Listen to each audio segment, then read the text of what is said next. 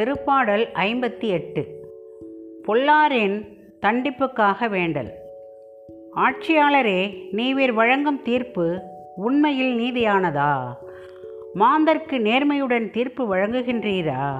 இல்லை. அநீதியானவற்றை செய்வதற்கே நீங்கள் திட்டமிடுகின்றீர்கள்.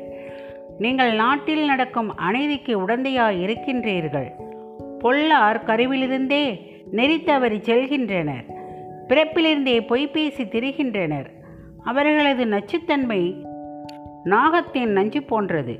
செவிட்டு விரியன் தன் காதை அடைத்து கொள்வது போல அவர்களும் தங்களை செவிடாக்கிக் கொள்கின்றனர்.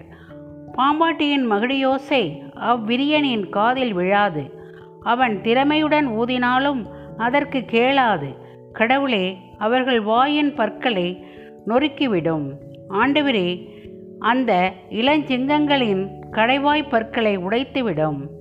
காட்டாற்று நீர் போல அவர்கள் மறைந்தொழியட்டும்.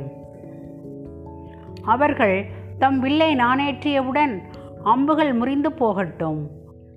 ஊர்ந்து ஊர்ந்து தேய்ந்து போகும் நத்தை போலாகட்டும். பிறந்தும் கதிரொளி காணாத பெண் வயிற்று பிண்டம் போலாகட்டும். முள் நெருப்பினால் உங்கள் பானை சூடேறும் முன்னே பச்சையானதையும் வெந்து கொண்டிருப்பதையும் சுழல்காற்றினால் இவர் அடித்து கொண்டு போவார்.